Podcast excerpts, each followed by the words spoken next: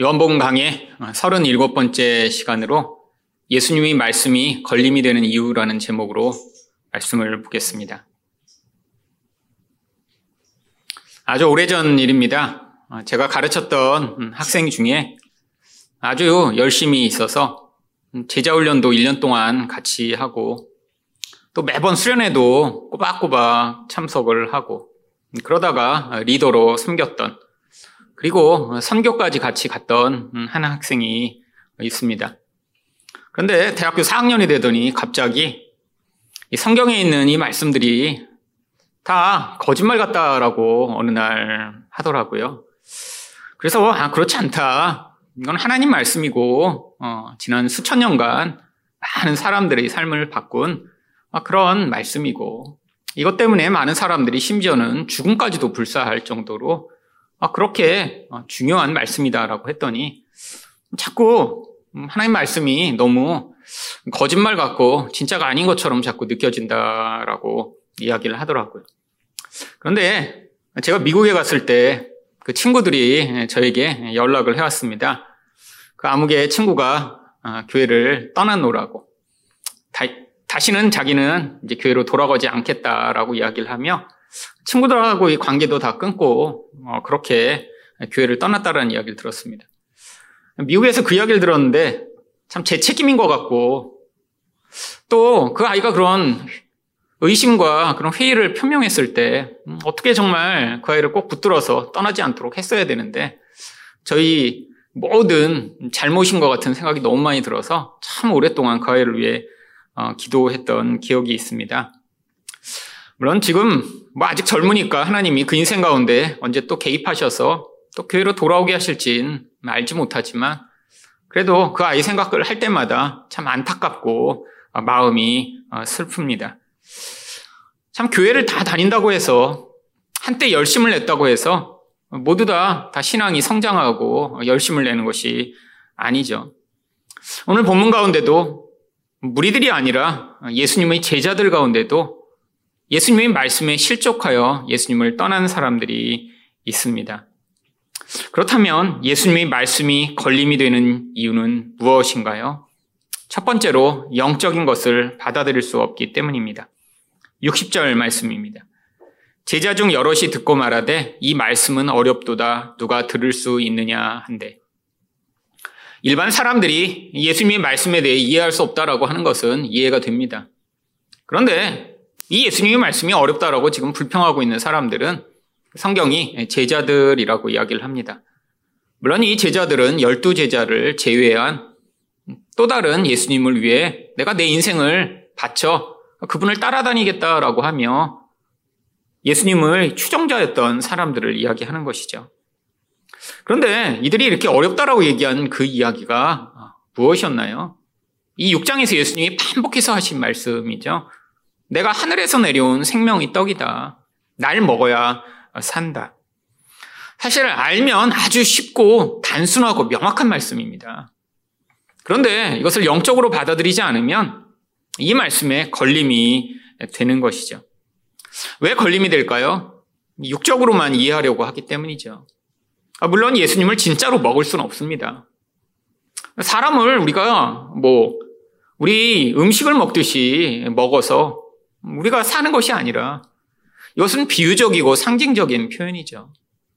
예수님이 주시는 그 영적 생명을 우리가 예수님을 믿음으로 얻을 수 있다라고 하는 것을 먹는다라고 표현하신 것인데 이런 영적인 세계를 받아들이지 못하는 사람은 이것에 걸림이 돼 더 이상 예수님을 믿고 관계가 발전하는 대로 나아갈 수 없었던 것입니다. 그래서 예수님이 61절에서 뭐라고 말씀하셨나요? 예수께서 스스로 제자들이 이 말씀에 대하여 수군거리는 줄 아시고 이르시되 이 말이 너희에게 걸림이 되느냐. 이 제자들이 이런 수군거림을 듣고 예수님이 이 말 때문에 너희가 어, 실족하였느냐라고 말씀하신 것입니다. 이 걸림이 되다라고 하는 것은 걸어가다가 뭐 돌멩이에 넘어지던 길이 막히던 더 이상 진행할 수 없는 그런 상태. 그 상태를 이야기하는 것입니다. 예수님과 지금 같은 방향으로 걸어가고 있다라고 생각하여 제자라고 스스로도 생각하고 예수님을 따르겠다고 했는데 예수님은 지금 계속 가고 계신데 예수님이 말씀 때문에 예수님과 지금 동행하여 가지 못하는 상태죠. 여기 나와 있는 이 걸림이 되다를 그래서 성경에서는 주로 실족하다라고 번역을 하고 있습니다. 아니, 아주 쉽고 단순한 말씀 같은데 왜 이 말씀에 실족하여 예수님과 함께 할 수 없게 된 것인가요? 이 영적 말씀은 성령을 통해 우리의 마음의 문이 열리지 않으면 절대 이해하고 받아들일 수 없기 때문입니다. 여러분, 거듭난다는 것, 성령이 오셔서 우리 안에서 우리의 영을 새롭게 만드신다는 것, 바로 그 가장 중요한 증거가 예수님의 말씀을 받아들이게 하는 것입니다. 육적 차원이 아니라 영적 차원에서 바로 이 말씀이 우리에게 생명이 되며 우리 인생의 가장 중요한 것이라는 사실을 바로 성령이 오셔서 우리 새 사람이 깨어난 사람만 받아들일 수 있는 것이죠. 그래서 요한복음 14장 26절에서 보혜사 곧 아버지께서 내 이름으로 보내실 성령 그가 너희에게 모든 것을 가르치고 내가 너희에게 말한 모든 것을 생각나게 하리라. 성령이 없이 이 성경 말씀을 접하는 자들은 결국 걸림이 돼 넘어지게 어, 되어 있습니다. 여러분, 똑똑한 사람이라고 성경을 더 잘 이해할 수 있을까요? 그렇지 않습니다. 여러분, 똑똑한 사람들은 성경을 보면 자꾸 인간적인 차원에서 이유를 찾고자 하죠. 이건 이래서 말이 안 되고, 저건 저래서 말이 안 돼. 믿음의 차원에서 접근하면 너무나 다 말이 되고, 아, 너무나 합리적입니다. 그런데 세상의 지혜로 하나님을 판단하려고 하니까 하나님이 행하시는 그 모든 일들이 전혀 이해가 되지 않는 것이죠. 예수님이 그래서 이들에게 62절에서 이렇게 말씀하신 것입니다. 그러면 너희는 인자가 이전에 있는 곳으로 올라가는 것을 본다면 어떻게 하겠느냐? 아니, 왜 갑자기 예수님이 내가 옛날에 왔던 곳으로 다시 올라갈 텐데, 아, 그럼 어떻게 할 거야? 라고 물어보신 것일까요? 여러분 지금 예수님 말씀 때문에 실족해서 지금 예수님을 믿지 않고 있는 상태입니다. 근데 예수님이 만약에 하늘로 지금 승천에 올라가시는 것을 보면 그제서야 어? 예수님이 진짜였잖아. 라고 놀라게 돼서 그때 믿으려고 해도 소용이 없다라는 것이죠. 여러분, 속담에 이런 속담이 있습니다. 기차 떠난 뒤에 손 흔들어도 소용없다. 예수님이 계셔서 지금 계속해서 나를 믿어라. 이게 너희에게 주어진 놀라운 기회라고 말씀하고 계신데, 아니, 이런 기회가 있을 때, 그 말씀에 실족한 뒤에, 받아들이지 않은 뒤에, 아, 나중에 예수님이 승천하여 가신 뒤에야, 어? 진짜였네? 라고 하늘을 쳐다보며, 아, 그때 후회해도 소용없다라고 하는 것이죠. 여러분, 많은 사람들이 기적이 일어나면 내가 예수님을 믿겠다라고 이야기를 합니다. 아니, 심지어는 인생은 내 마음대로 살다가 나중에 죽기 전에 내가 예수님을 믿겠다라고 하는 사람도 있죠. 여러분, 그런데 이런 사람들에게는 믿음을 가질 기회가 주어지지 않는 경우가 많이 있습니다. 여러분, 하나님은 우리가 말씀을 통해 예수님을 믿고 아, 그 믿음으로 말미암아 그 믿음이 가져오는 생명을 이 땅에서도 누리기를 원하고 계신 것이죠. 여러분, 물론 예수님을 믿었다고 해서 그 믿음이 우리 일상적인 상황을 바꾸거나 혹은 내가 원하는 어떤 것을 우리에게 주지 않을 수 있을지도 모릅니다. 그런데 하나님이 진짜 우리가 이 땅에서 살아 하나님의 말씀을 믿고 그 말씀으로 은혜를 받기 원하시는 이유는 바로 이 땅에서 우리가 성장하여 그 하늘 나라를 여기서부터 누리기를 원하고 계신 것입니다. 여러분, 그래서 예수님이 63절에서 뭐라고 말씀하시나요? 살리는 것은 영이니 육은 무익하니라 내가 너희에게 이른 말은 영이요 생명이라. 여러분 여기서 육이 무익하다라는 건 우리 눈에 보이는 이 삶이 다 부질없고 소용없다라고 하는 것이 아닙니다. 영적 생명을 가져오는 데 있어서 이 육은 아무런 역할을 할 수 없다라고 하는 것이죠. 그러면 영적 생명을 가져오는데 이 육으로서는 아무것도 얻을 수 없지만 도대체 무엇으로 이 영적 생명을 우리는 얻을 수 있나요? 바로 말씀입니다. 그래서 예수님이 너희에게 이른 말이 영이요 생명이다라고 말씀하고 계신 것이죠. 왜 말씀이 영이고 생명인가요? 그럼 말씀을 통해 예수님을 믿게 되면 그 믿음으로 말미암아 이 땅에서 그 하늘의 영적 생명을 누릴 수 있기 때문입니다. 여러분, 이 성경 말씀을 많은 사람들이 그냥 옛날에 지어진 그런 고대인들의 그런 책이라고 생각하는 경우들이 많이 있습니다. 여러분, 그러면 이 성경은 그냥 옛날에 만들어진 여러 책 중에 한 권이 되겠죠. 여러분, 책들이 얼마나 많나요? 아니, 지금도 끊임없이 많은 책들이 만들어지고 있습니다. 그러면 그들 책 가운데 하나인 뭔가 더 여러 사람들이 더 옛날에 써진 책이기 때문에 이 성경 말씀이 중요하고 우리가 맨날 이렇게 성경 말씀을 듣고 배우기 위해 모여야 하는 것인가요? 그렇지 않습니다. 여러분, 성경은 하나님이 사람들을 통해 직접 자기가 어떻게 우리에게 그 생명의 길을 주실 수 있는지를 가르치시고자 우리에게 남겨주신 하나님의 말씀입니다. 그럼 문제는 역사상 항상 이 말씀에 대한 이러한 태도가 계속해서 영향을 받아 이 성경이 하나님의 말씀이 아닌 것처럼 생각하는 그런 사람들이 자주 나타났다라고 하는 것이죠.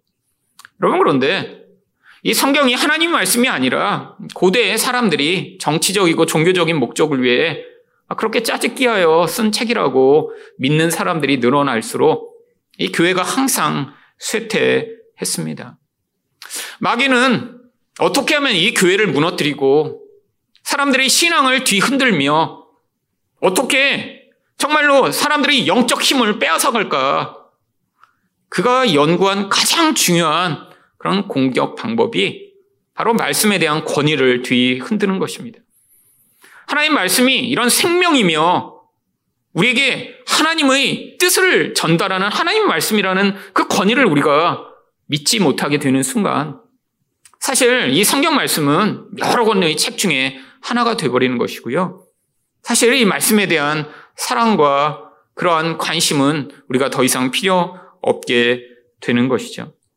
여러분, 한국의 이런 기독교가 이제까지 이렇게 부흥하고 많은 신앙의 선진들이 이렇게 교회에서 배출됐던 가장 중요한 이유 중에 하나가 바로 이 성경 말씀이 하나님의 말씀이라는 확신을 가지고 가르쳤고 배웠기 때문입니다. 그런데 요즘 이 한국에도 엄청난 이런 자유주의적 영향력이 확산되고 있습니다. 심지어는 신학교에서도 아, 성경의 이 부분은 뭐 고대에 누가 쓴 거지만 이 부분은 나중에 뭐 제사장들이 쓴 책이고 성경을 다 이성적으로 분해하기 시작했어요. 창세기도 아, 수백 년이 지난 뒤에 어떤 제사장 사람들이 쓰거나 아니면 어디 정치인들이 쓰거나 자기들이 목적을 위해 만들어진 짜집기한 책이라고 이야기하는 이런 이야기. 심지어 이사야서 같은 경우에는 저자가 4명이라고 이야기를 합니다. 뭐 문체가 다 다르대요. 아니 수천 년 전에 써진 책을 다 분해해갖고 그 문체의 그 미려한 차이를 발견할 정도로 아, 그 정도로 똑똑한 사람들이 아마 있나 보죠. 여러분, 근데 사람들이 이렇게 이야기하는 가장 근원적인 이유가 무엇입니까? 바로 미래적인 하나님의 이 계획과 약속이 어떻게 미리 기록될 수 있느냐라고 하는 불신 때문이죠. 이사에 보면 이스라엘 백성들의 회복과 아, 그들이 그런 고난 가운데도 하나님이 결국 그들을 바벨론에서 구원하실 이야기가 기록되어 있는데 아, 절대로 이 세상에서 그렇게 미래를 알 수 없기 때문에 이사야에 나온 것은 결국 여러 사람이 시간이 지나가며 그 일들을 경험한 뒤에 나중에 짜집기해서 만든 책이라는 결론을 내린 것입니다.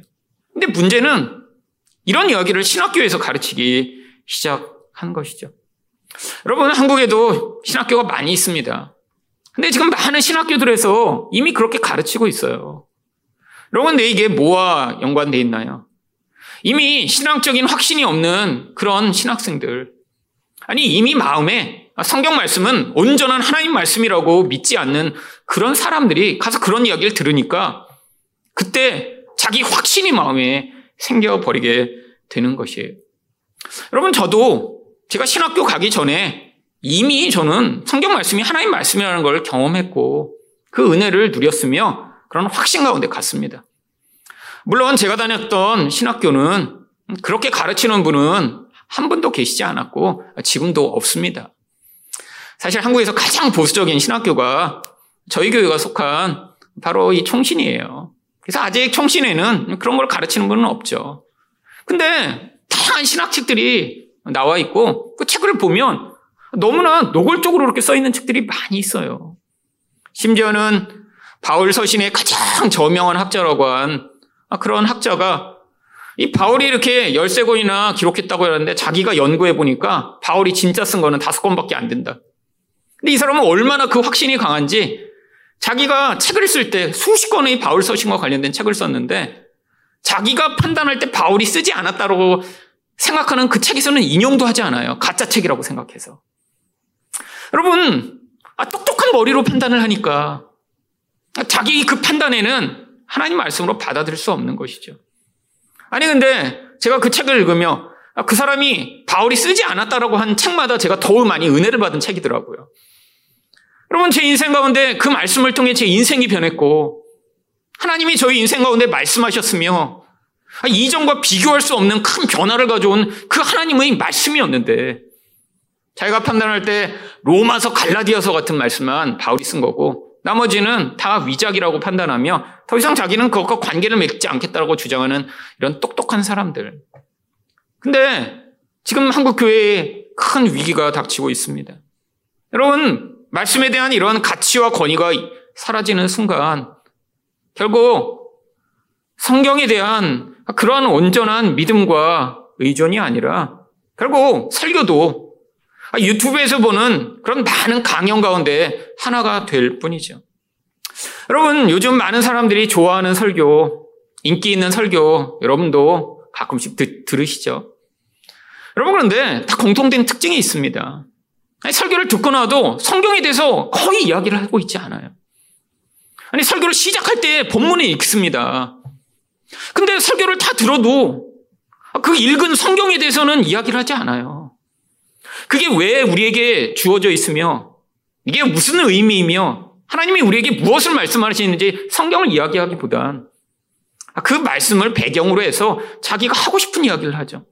좋은 예와 감동적인 스토리, 화려한 언변을 가지고 사람들에게 감동과 아, 그런 재미를 주는 이야기들.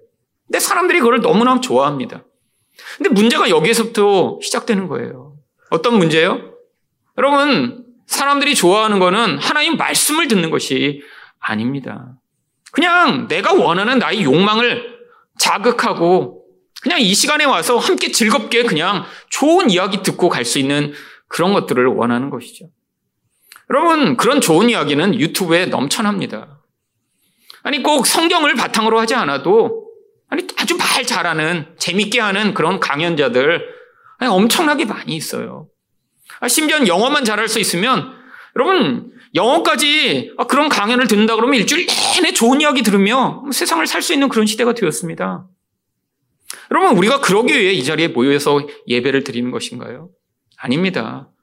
여러분, 이 말씀에 대한 온전한 권위를 우리 마음에서 지금 잃어버리고 흔들리고 있다면 사실 우리 마음의 중심 가운데 생명이 지금 흔들리고 있는 것이죠. 여러분, 결국 이 하나님 말씀에 대한 가치와 권위를 잃어버리게 되면 나중에 어떻게까지 되나요? 64절입니다. 그러나 너희 중에 믿지 아니하는 자들이 있느니라 하시니 이는 예수께서 믿지 아니하는 자들이 누구며 자기를 팔자가 누구인지 처음부터 아심이로라. 여러분, 예수님이 말씀에 대한 아, 그런 믿음이 없는 데서 시작하다가 나중에는 그 중에 한 사람이 결국 예수님을 팔아버리는 일까지 벌리게 되는 것입니다. 여러분, 그럴 수밖에 없죠. 예수님이 하나님이라는 사실을 믿은 자는 그분의 말씀에 순종하며 그분을 신뢰하고 따를 텐데 예수님의 말씀에 대한 권위를 부인하게 되면 아니, 믿음을 떠나는 것에서 더 나아가 결국 내가 원하는 것을 그분이 이루어주지 않자 결국 그를 반대하며 원수가 되는 것이죠. 결국 그래서 이렇게 예수님을 팔자 이 가론 유다를 예수님이 심지어는 마귀라고까지 말씀하십니다. 70절 말씀입니다. 예수께서 대답하시되 내가 너희 열두를 택하지 아니하였느냐?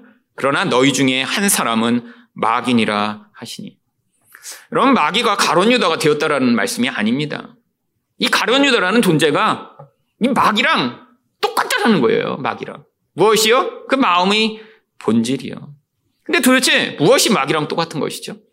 여러분 우리가 마귀라고 생각하면 주로 어떤 상상이 되시나요? 일단 뿌리 달려야 돼요. 뿌려. 그 다음에 뭔가 삼시창 같은 이런 것도 하나 있어야 되고요. 눈도 이렇게 약간 찢어져야 되고 여기 이도 나와야 되고요. 얼굴은 주로 붉습니다. 여러분 이런 막이 우리는 그렇게 생각하지만 여러분 그건 사람들이 형상으로 만들어낸 막이죠. 여러분 예수님이 이렇게 막이다라 얘기하시는 이 본질은 바로 마음의 태도의 문제예요. 여러분 마귀에 대해 예수님이 아주 구체적으로 말씀하신 부분이 요한복음 8장 44절입니다. 너희는 너희 아비 마귀에게서 났으니 너희 아비 욕심대로 너희도 행하고자 하느니라. 그는 처음부터 살인한 자여 진리가 그 속에 없으므로 진리에 서지 못하고 거짓을 말할 때마다 제 것으로 말하나니 이는 그가 거짓말쟁이요 거짓의 아비가 되었습니다. 여러분 마귀랑 똑 닮은 자들을 향해 말씀하시는 거예요. 그래서 니네가 네 아버지 닮았듯이 너희는 그 마귀랑 똑같다라고 얘기하시는데 그 첫 번째 모습이 바로 욕심으로 살아가는 존재라고 하는 것입니다. 여러분 하나님을 우리가 뭐라고 부르죠? 하나님은 사랑이시라. 여러분 그런데 이 사랑이 하나도 없는 존재가 마귀라는 거예요. 근데 사랑이 없으면 뭐가 가득한가요? 이기적 욕심이 가득하죠. 나밖에 몰라요. 관계 맺을 수 없습니다. 다른 사람과 그래서 관계를 맺으면 무슨 일이 벌어지나요? 자기 욕심이 가득한 그 존재로 말미암아 파괴가 나타나죠. 그래서 이 마귀를 살인한 자라고 부르는 거예요. 여러분 우리도 마찬가지입니다. 이기적 욕망만 가득한 어떤 존재와 관계를 맺으면 다른 사람은 고통하고 파괴될 수밖에 없습니다. 여러분, 여러분과 가까운 사람 중에 그렇게 욕심 많은 사람 분명히 있잖아요. 여러분 가족 중에, 친척 중에, 친구 중에 아니 자기 이기적 욕심만 가득한 사람은 늘 주변 사람들을 어떻게 대합니까? 나의 욕망을 위한 도구로 전락시키죠. 여러분 주변 사람들은 그래서 고통할 수밖에 없습니다. 남자친구가 아, 여자친구를 자기 성적 욕망을 위한 도구로 사용할 때 어떻게 되나요? 아, 여자가 싫다고 그러고 거부해도 상대방의 그러한 인격과 태도를 전혀 고려하지 않아요. 늘 자기 욕구를 채우고자 상대방을 욕망의 대상으로 바라보니까 파괴시킬 수밖에 없죠. 여러분, 부모가 자식을 자기 욕망을 이루기 위한 도구로 바라보면 결국 그 아이의 기질과 모습과 능력에 관계없이 부모가 원하는 어떤 수준으로 아이를 만들기 위해 몰아가다 결국 그 아이를 파괴시킵니다. 이게 살인이라는 거예요. 여러분, 그런데 이렇게 욕망으로 다른 사람을 파괴시키는 이런 존재가 항상 받아들이는 것이 있습니다. 그게 바로 거짓말이에요. 여러분, 이 거짓말이라는 건 뭐, 다른 사람한테 안 이쁜데 너 이뻐라고 얘기하는 그런 거짓말 얘기하는 게 아닙니다.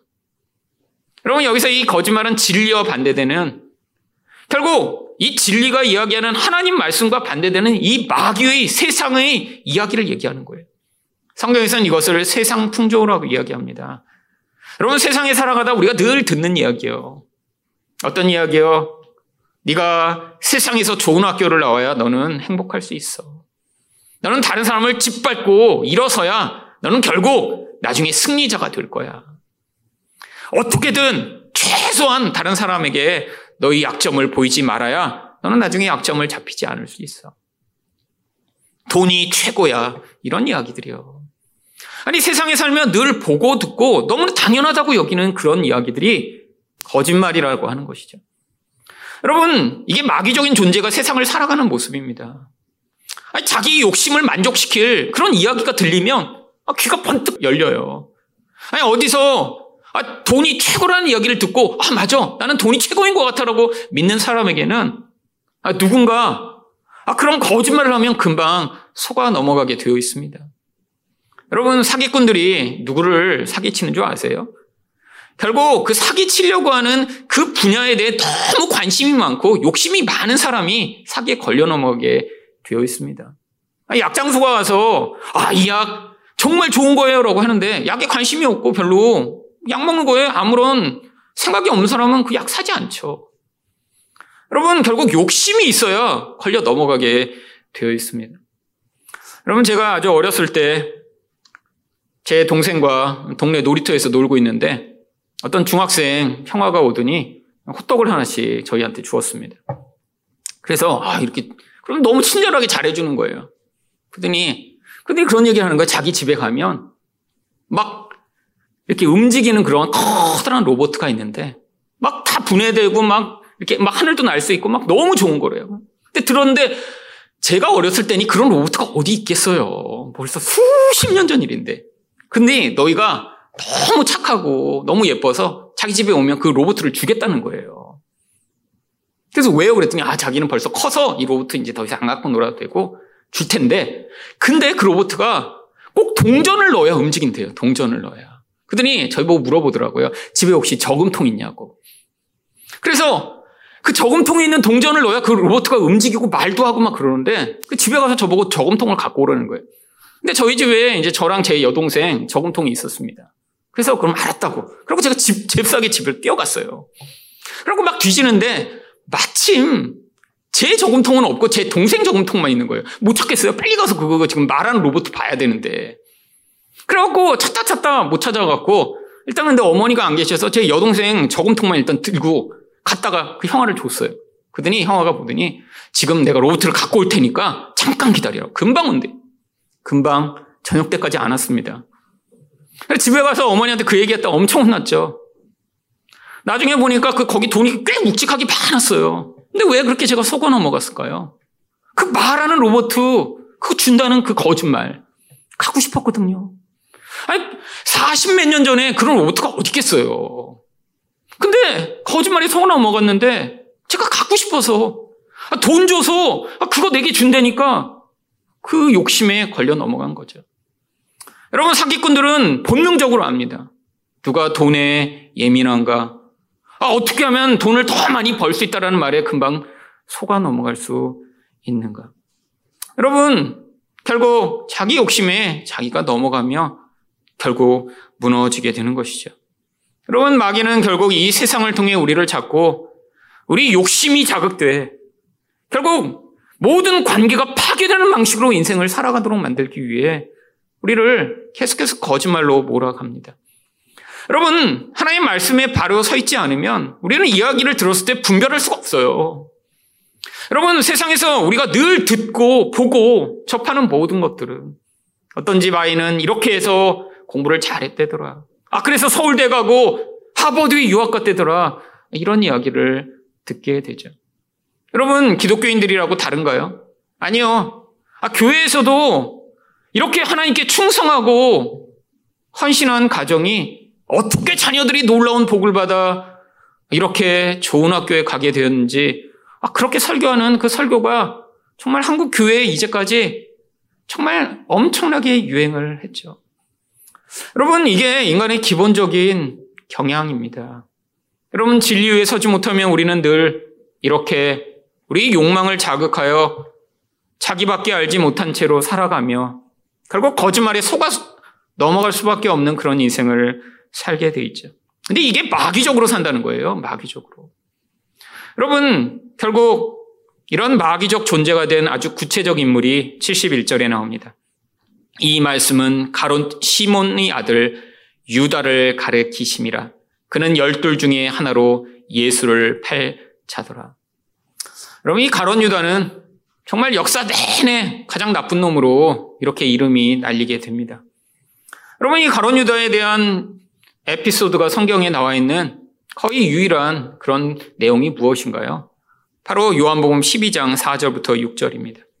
제자 중 하나로서 예수를 잡아줄 가론 유다가 말하되 이 향유를 어찌하여 300데나리온에 팔아 가난한 자들에게 주지 아니하였느냐 하니 이렇게 말함은 가난한 자들을 생각함이 아니요 그는 도둑이라 돈꾀를 맞고 거기 넣는 것을 훔쳐 가미로라. 여러분, 이 가론 유다가 예수님을 판 이외의 다른 에피소드 중에 하나는 그가 얼마나 도덕질을 하는 나쁜 놈인가 이야기하는 것입니다. 행위의 문제가 아니에요. 여러분, 이 가론 유다가 왜 예수님을 팔게 되었는지 우리는 아주 구체적인 정황은 알지 못합니다. 근데 그 사람이 이런 행위를 하게 된 가장 근원적인 이유 중에 하나가 결국 그 안에 이런 무서운 욕망이 도사리고 있던 존재였음을 성경이 이야기하고 있죠. 여러분, 돈에 대한 욕망이요? 아니, 이 헌금을 훔쳐 정말 자기 욕망을 채우고자 하는 이 무서운 짓. 여러분, 마리아의 향유 컵을 이렇게 깨뜨린 것을 보면서도 예수님이 이 여자가 행한 일을 대대로 기력하여 기념하라고 말씀하신 그 일조차 자기 욕망의 도구로 삼고자 했던 이 가론 유다. 결국 예수님도 결국 자기 욕망을 위한 도구로 그를 바라보았는데 그게 좌절되자 팔아버린 것임을 우리는 유추할 수 있습니다. 여러분 결국 이렇게 욕망이 가득했더니 그가 어떻게 되었나요? 요한복음 13장 2절입니다. 마귀가 벌써 시몬의 아들 가롯 유다의 마음에 예수를 팔려는 생각을 넣었더라. 여러분 마귀가 아무 사람에게 가서 이렇게 생각을 막 집어넣어 주나요? 아닙니다.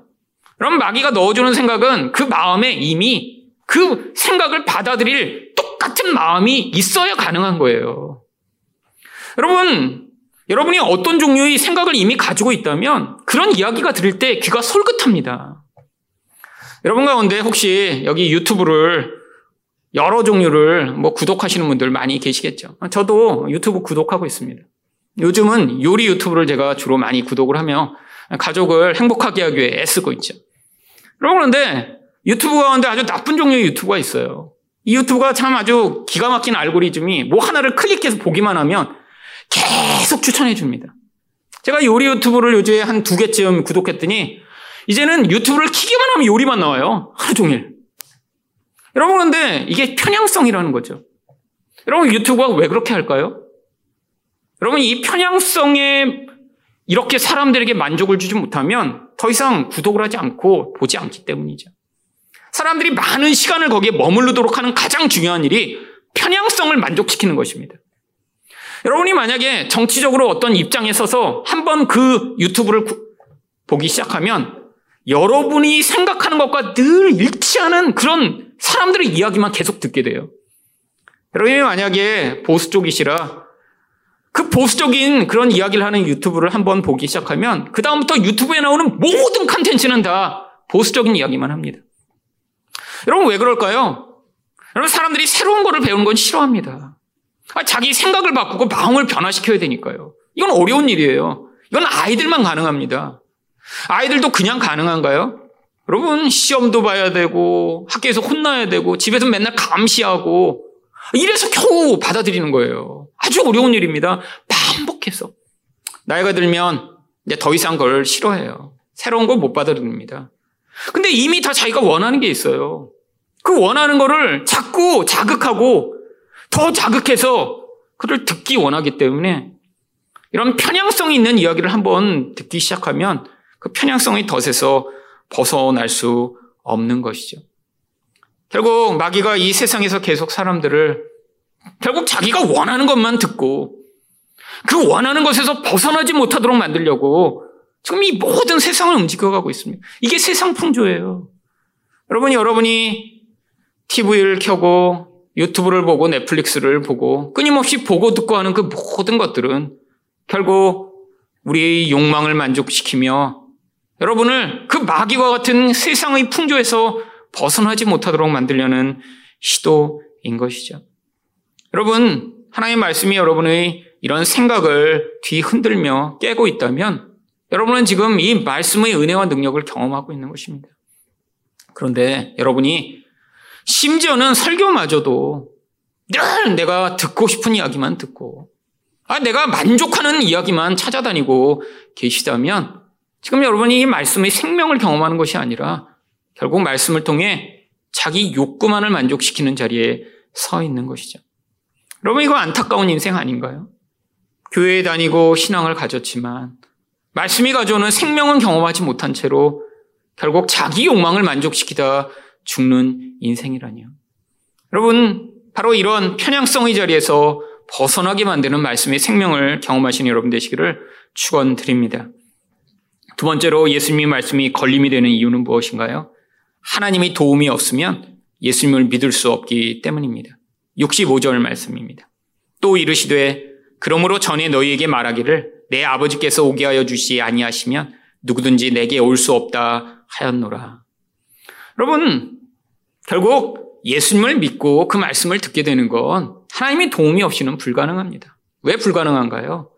아니, 성령으로 이렇게 마음이 열려 영적인 것을 받아들일 수 있어야 되는데 이게 하나님의 도움이 없이는 인간적 노력으로는 애써도 불가능한 것이죠. 여러분, 그래서 결국 누군가 믿음을 가지고 예수님을 믿는 것은 하나님의 철저한 개입입니다. 그렇다면 우리가 아무 일도 안 해도 되지 않는 거 아닌가요? 아니, 하나님이 개입하셔서 이렇게 믿음을 가지게 되고 하나님이 개입하셔야만 예수님을 믿게 된다면 우리 노력이 왜 필요한가요? 여러분, 하나님의 가장 중요한 뜻이 바로 사람을 구원하는 일입니다. 하나님이 이렇게 이것을 중요하게 여기신다면 바로 우리가 그 일에 동참하게 될 때 하나님의 일하심을 가장 강력하게 경험할 수 있기 때문이죠. 여러분, 우리가 뭐 일상을 살아가며 직장 다니며 아, 이러는데 하나님의 개입과 은혜, 그 놀라운 능력을 우리가 자주 경험하나요? 여러분, 잘 경험 못 합니다. 솔직히 지난 한 주 동안 와, 하나님이 이렇게 놀랍게 내 인생에 개입하셨어. 이런 고백이 잘 없잖아요. 여러분, 저도 마찬가지입니다. 일상 가운데 이런 고백이 잘 안 나타나요. 아, 인생을 돌아보면 옛날에 있었죠. 뭐 어쩌다 한 번씩 있죠. 아, 그런 은혜의 흔적들이 있었으니까 여기까지 왔는데, 우리 일상에서 이런 놀라운 은혜는 잘 없습니다. 왜죠? 아, 그거는 우리 능력과 우리에게 주어진 아, 그런 모든 상황을 통해 우리가 얼마든지 살아갈 수 있으니까.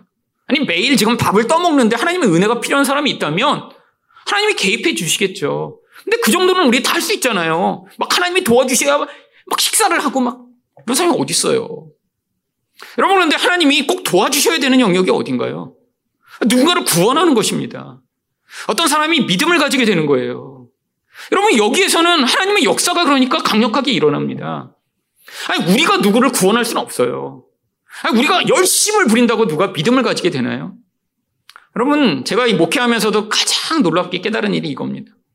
제가 이 교회 개척하기 전에는 제가 설교를 그냥 열심히 하면 사람들이 막 그 열심으로 말미암아 감동하고 더 많은 믿음을 갖게 될 거라고 생각했는데 제가 그래서 초기에는 막 정말 열심히 막 전해 보니까 제가 열심히 하나 안 하나 믿는 사람은 믿고 안 믿는 사람은 안 믿더라고요. 그래서 그때 깨달았어요. 아, 이것도 하나님의 은혜구나. 내가 그렇게 그냥 목청 터져라 빨리 얘기하고 그래서 그때는 막 예배 시간에 빨리 얘기해서 많이 말씀을 전하게 하려고 지금보다 1.5배로 막 말씀도 빨리 얘기했습니다. 막. 왜? 아, 이 짧은 시간에 더 많이 얘기해서 좀 이 말씀을 은혜를 더 많이 받도록 빨리. 근데 생각해 보니까 그렇게 뭐 많이 들었다고 더 많이 은혜 받는 것도 아니고 그래서 그때부터 조금씩 느려지기 시작한 거예요. 지금은 그래도 초기에 비해 1.5배속 지금 느려졌습니다. 그래서 제가 처음 설교할 땐 저희 어머니 아버지가 왜 이렇게 그냥 레코드 빨리 틀어놓는 듯이 그냥 그렇게 하냐고 도대체 알아듣지를 못하겠다고. 그러셨는데 요즘은 이제 그래도 이제 알아듣겠다고 하세요. 너무 빨리 얘기했대요, 너무. 근데 여러분 마찬가지죠. 뭐 우리가 열심히 낸다고 막 누가 구원받아요? 그럼 진짜 열심히 내겠죠. 아닙니다. 근데 우리가 그 자리에 있고 포기하지 아니하면 하나님이 일하시는 것을 볼 수 있어요.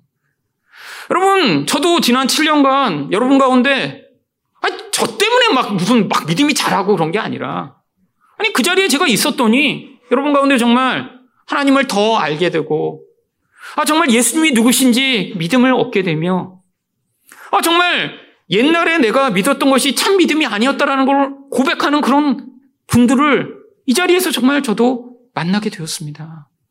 여러분 하나님이 하신 거죠. 아니 똑같은 말씀을 듣고 어떤 사람은 아 그거를 받아들일 수 없었는데 어떤 분들은 그렇게 믿음을 가지게 되고 이제는 정말 예수님을 진짜 처음 믿는 것이라는 그런 생각을 하게 될 정도로 은혜를 받으셨다면 하나님이 행하신 것이죠. 여러분 우리가 그때 하나님의 놀라운 능력과 은혜를 어떤 때보다 많이 경험할 수 있기에 하나님이 그 자리로 우리를 초대하고 계신 것입니다.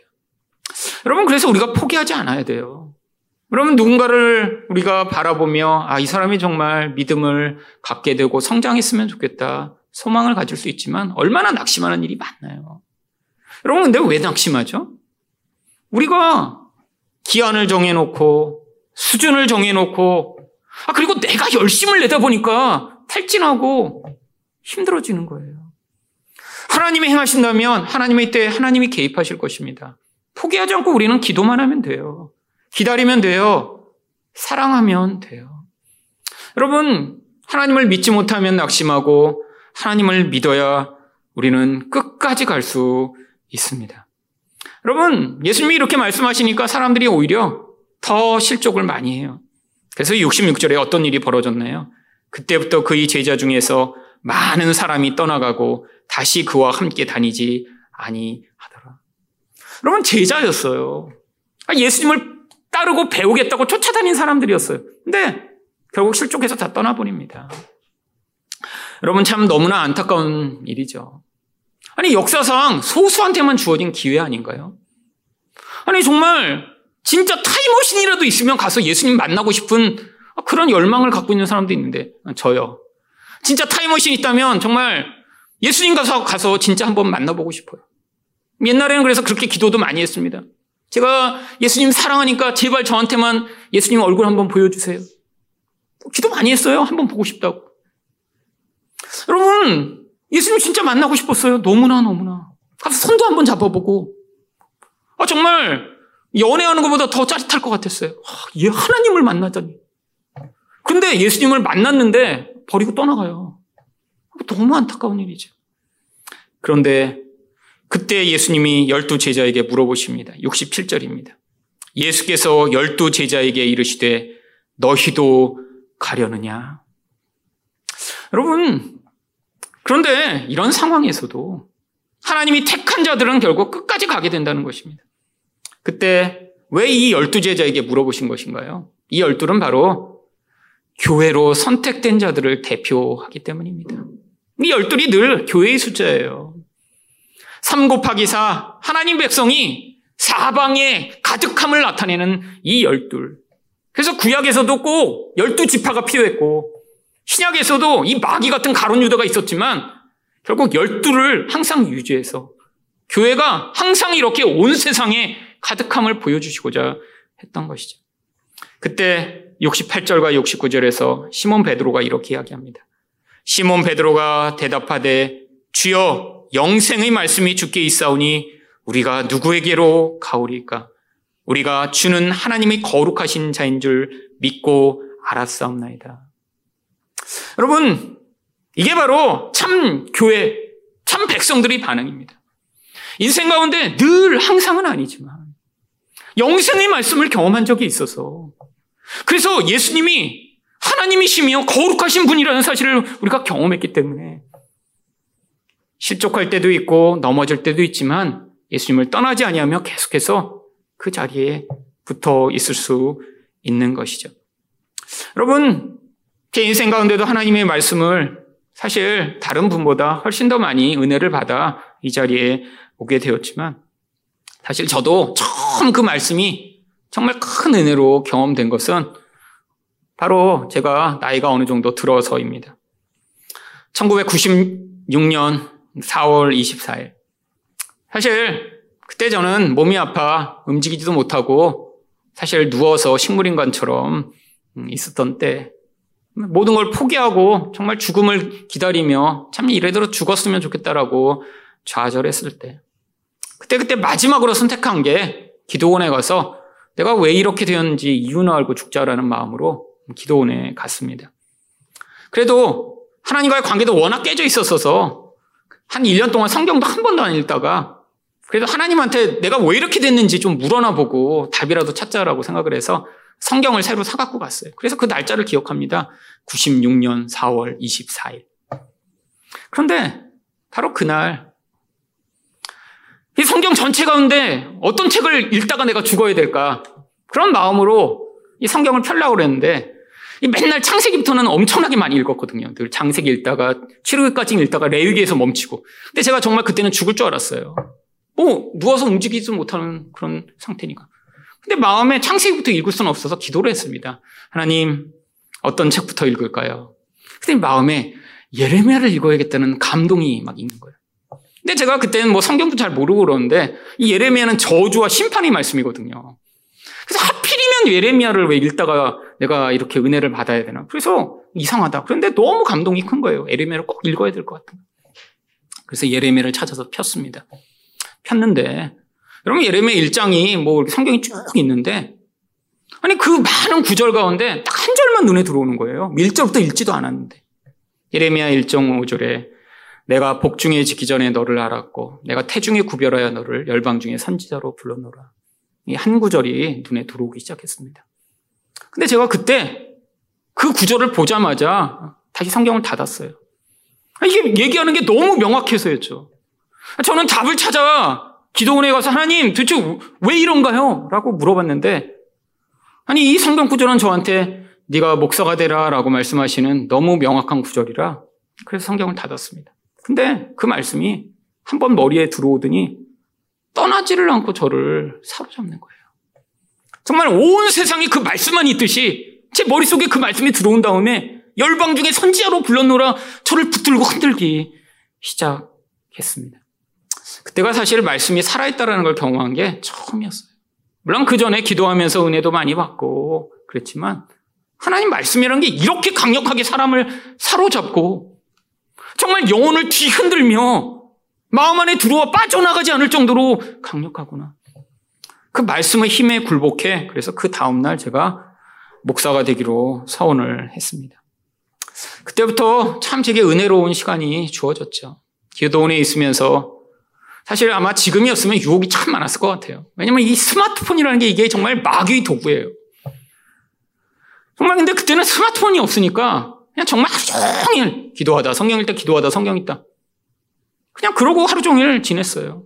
그러면 하루에 100장씩 읽는 적도 있습니다. 그냥 아침에 앉아서 그냥 읽는데 그냥 신약 다 읽고.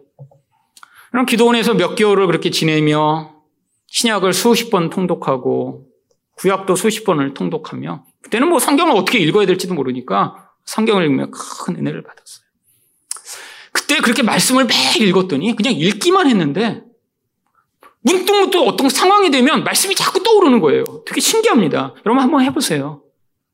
여러분 정말 하루 종일 말씀을 읽잖아요? 그럼 누구와 얘기하다가도 말씀이 툭툭 떠올라요, 계속. 근데 그냥 아무 말씀이 떠오르는 게 아니라 그때그때 답을 주는 말씀이 떠오릅니다. 갑자기 불안해졌을 때, 갑자기 두려워졌을 때, 아니, 신기하게 어떤 말씀이 떠오르고, 그게 자꾸 제 인생에서 길이요, 진리가 되는 경험을 엄청나게 많이 했습니다. 그 외에 어려움이 참 많았죠. 근데 그 말씀의 은혜가 제 인생을 이끌었습니다. 아, 그렇게 해서 참 놀라운 은혜 가운데 1년여 정도가 지나갔습니다. 제가 이 예레미야 1장 5절 말씀을 제가 기도하는 자리에다 커다랗게 써서 이렇게 붙여놨어요. 근데 뭐든지 처음에 붙여놓을 때는 되게 좋은 마음으로 맨날 보고 이게 은혜 받아야지 붙여놓지만 사람이라는 게 익숙해지면 붙여놔도 나중에 보지도 않아요, 솔직히. 그냥 그게 벽지 일부가 됩니다, 그냥. 그래서 거기 원래 있었나? 나중에 기억도 못할 정도가 돼요. 1년 동안 붙어 있었으니까 이제 테이프 약간 떨어져 갖고 너덜너덜해지고. 근데 어느 날 아침에 딱 앉았는데 다시 그 말씀을 제가 보는데 그게 딱 1년째 되었은 날이었습니다. 근데 마음에 갑자기 옛날 1년 전 생각이 나는 거예요. 그래, 한편은 되게 감사했어요. 그래, 그때 내가 죽을 수밖에 없었던 난데, 아니, 죽기를 맨날 바라보던 난데, 이 말씀으로 소명을 주시고 나를 살리셨지. 근데 마음이 한편에 의심이 들기 시작했습니다. 하나님이 나를 복중에 짓기 전에 알아셨다고 하는데, 이거 거짓말 아니야? 아니, 성경에 그렇게 써놨지만, 누군가 알려면 태어나서 그래도 이름도 있고 인격도 있고 아, 그래야 알지. 엄마 뱃속에서 사라져도 아무 상관없는 그런 존재를 알았다라고 하는 게 말이 될까? 아 근데 이게 의심이라는 게 참 엄청나게 힘이 있습니다. 아, 기도하다가 의심이 딱 드는 순간에 더 이상 기도가 안 되는 거예요. 이거 다 가짜 아니야? 아, 내가 지난 1년 동안 지금 뭐에 홀려서 이렇게 지금 살았던 거 아닌가? 기도가 딱 멈추더니 아무것도 할 수가 없는 거예요. 그래서 그냥 자리에 한참을 그냥 앉아 있었습니다. 아, 신기하죠? 그때까지 그렇게 은혜 가운데 1년을 정말 미친 사람처럼 말씀과 기도에 빠졌다가 그 순간 의심이 들어오니까 어, 거짓말 아니야? 이런 생각이 사라져버리니까 기도를 못 하겠는 거예요. 그래서 그냥 가만히 그냥 앉아 있었어요. 근데 그때 저희 어머니가 저를 부르셨습니다. 밥 먹으라고. 그래서 제가 그냥 자리에 일어나서 밥 먹으러 나갔는데 그때 원래 뭐 가족이 아침은 보통 같이 먹는데 이미 다 나가고 아무도 없는 거예요. 저랑 저희 어머니랑 마주 앉았습니다. 근데 밥을 먹으려고 딱 숟가락을 떴는데 저희 어머니가 저보고 딱 그때 물어보시더라고요. 일승아, 네가 어떻게 태어난 줄 아니? 여러분, 이거 참 되게 심각한 질문입니다. 그렇잖아요. 그 얘기 처음 들으면 출생의 비밀이 있나? 마음이 정말 덜컥 내려앉았어요. 그때 저희 어머니가 그 이야기를 해주셨어요. 네가 임신했을 때 사실은 너무 시집살이가 힘들어서 너를 낙태하려고 병원에 가서 수술 날짜를 잡았다고. 근데 그때 마침 시아버지가 저희 부모님 댁에 와서 어, 계시면서 어, 그날 이제 다음날 어머니가 병원에 가서 이제 수술하시려고 다음날 수술 날짜를 잡고 주무시는데 갑자기 새벽 2시쯤 저희 할아버지가 깨셔서 어머니 아버지 주무시는 방을 두드리셨대요. 그랬더니 놀래서 어머니 아버지가 나오니까 할아버지가 그때 그 얘기를 하셨대요. 지금 내가 꿈을 꿨는데 하늘에서 하얀 옷을 입은 할아버지 둘이 내려와서 네 배를 쓰다듬 것 같다. 태몽이다. 너 임신했니? 그래서 저희 어머니가 네 그렇게 말씀하셔서 결국 제가 낙태되지 않고 태어났다라고 하시더라고요. 여러분, 제가 정말 그날 너무 충격을 받았습니다. 아, 정말 나는 낙태될 뻔한 아이였는데 하나님이 살려주셨구나. 아니, 이 말씀이 진짜였구나. 정말 하나님이 복중에 지기 전부터 나를 알고 계셨구나. 나는 의미 있는 존재구나. 아니, 하나님이 정말 이 말씀으로 그날 제가 그런 의심 가운데 있을 때 제가 정말 하나님의 말씀이 진짜라는 사실을 깨닫게 하셨죠.